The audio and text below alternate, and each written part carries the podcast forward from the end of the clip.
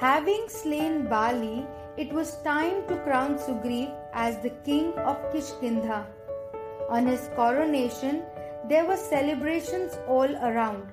But for Ram and Lakshman, the days of grief had only begun.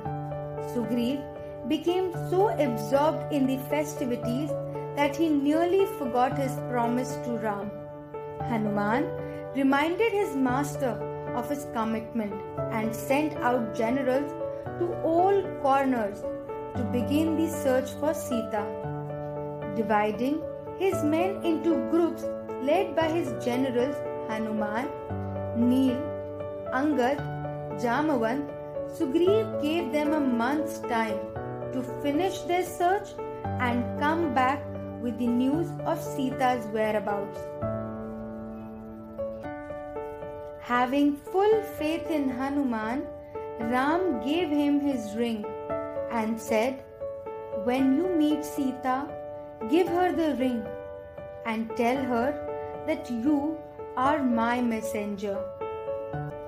With his sharp vision, Sampati, Jatayu's older brother, spotted Sita. He informed the searching squad of monkeys about Sita's presence under the Ashok tree in Lanka.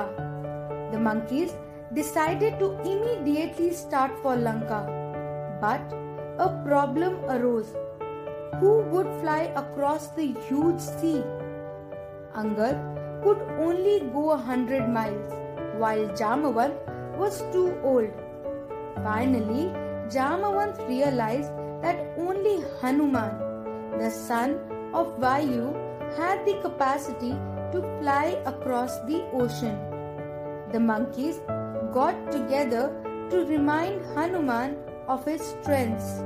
Hanuman offered his prayers and set off on the journey.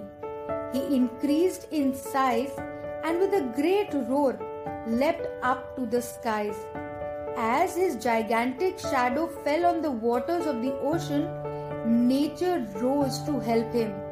The sun reduced its heat, the moon showered its bright light, and the wind helped him keep afloat.